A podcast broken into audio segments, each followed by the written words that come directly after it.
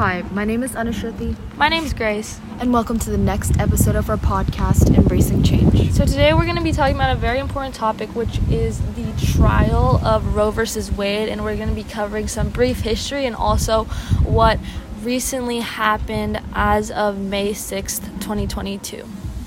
So, starting off with some history, we're just going to briefly talk about who Roe and Wade were and are. Um, so, Jane Roe was a pseudonym for Norma McCorvey, who was 22 years old, unmarried, unemployed, and pregnant for the third time in 1969 when she sought to have an abortion in Texas. And by the time the U.S. Supreme Court ruled in her favor, um, she had already given birth to a girl who she had placed for adoption.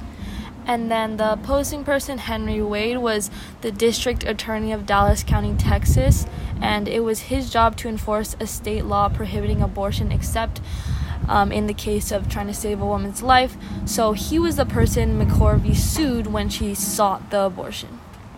And after her death, um, Joshua Prager said that McCorvey made her living giving speeches and writing books on both sides of the abortion debate, and she was like coached by both sides, and she had conflicting feelings about each of them, but um, it was consistent on one point, which was supporting abortion throughout the first trimester. Yeah, so basically, I read a little bit about her, and she kind of like she had different stages in life, I guess. Like she would join pro-life movements, she would join pro-choice movements, and she wasn't Mhm. really sure because obviously it's a big topic, right? And people have many different feelings about it. But like Anu said, that was her um, consistent point.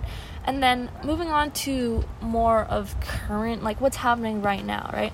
So, a leaked draft of a U.S. Supreme Court decision suggests the country's highest court, the Supreme Court, could be poised to overturn the constitutional right to abortion, allowing individual states to more heavily regulate or ban the procedure. Yeah, so how it's looking is we have the West Coast, which is like abortion rights are mostly protected by law. And then some of the Midwest, as well as more conservative states such as Texas and Florida, are likely to ban abortion or completely ban, ban abortion as a whole. Yeah, so basically, um, the reason it's sparking controversy, controversy is because um, it's basically been federal law, I believe, to allow abortion to a certain extent, but now since it's possible for this new um, law to come into play, I suppose people, some people are happy, some people are very, very upset. Um, it won't it won't ban abortion completely, but it'll make it up to each state to discern its own policies. And as Anu said, some states will probably choose to keep the law, and some states will make it a lot more strict or they'll ban it. And just to backtrack a little bit, so abortion is the deliberate termination of human pregnancy, and that's most most often like performed in during the first 28 weeks of pregnancy. Yeah, and then going um, into a little bit of why some people do decide to get abortions. So, rape or incest is one of the reasons, and then there's also mother has health problems, there's possible fetal health problems.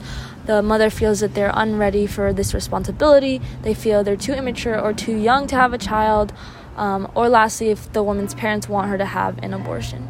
Oh yeah, and adding on to that, like having problems with relationships or like wanting to avoid single parenthood, um, the husband or partner wants um, the woman to have an abso- abortion, or also just being a part of like the LGBTQ plus community. It's very difficult if you can get pregnant, but you don't necessarily feel like you want to have a baby, um, or like cannot afford the baby. I think that's the biggest reason why people still get abortions.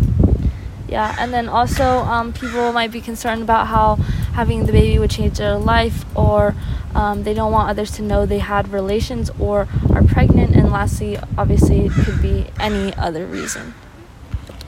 Yeah, so why is this such a controversial topic and why is it just such a big issue? I feel like pro life, pro choice, they both have very compelling arguments and strong reasons to support both sides. It's just, it's one of those things where there's, it's very difficult to talk about because all opinions are valid. Yeah, and I think, I guess the main differences or the main argument is the pro choice side is more thinking about the future of the child and the mother's well being versus the pro life side is more thinking about the actual like status I suppose of like a life um, and the termination of a life. Yeah, just going like next episode we're gonna go further into both like pro choice and pro life opinions. But that's pretty much the main focus of this episode, kind of just the history between Roe v. Roe v. Wade and why this is such a controversial issue um, in today's society. Peace. Peace.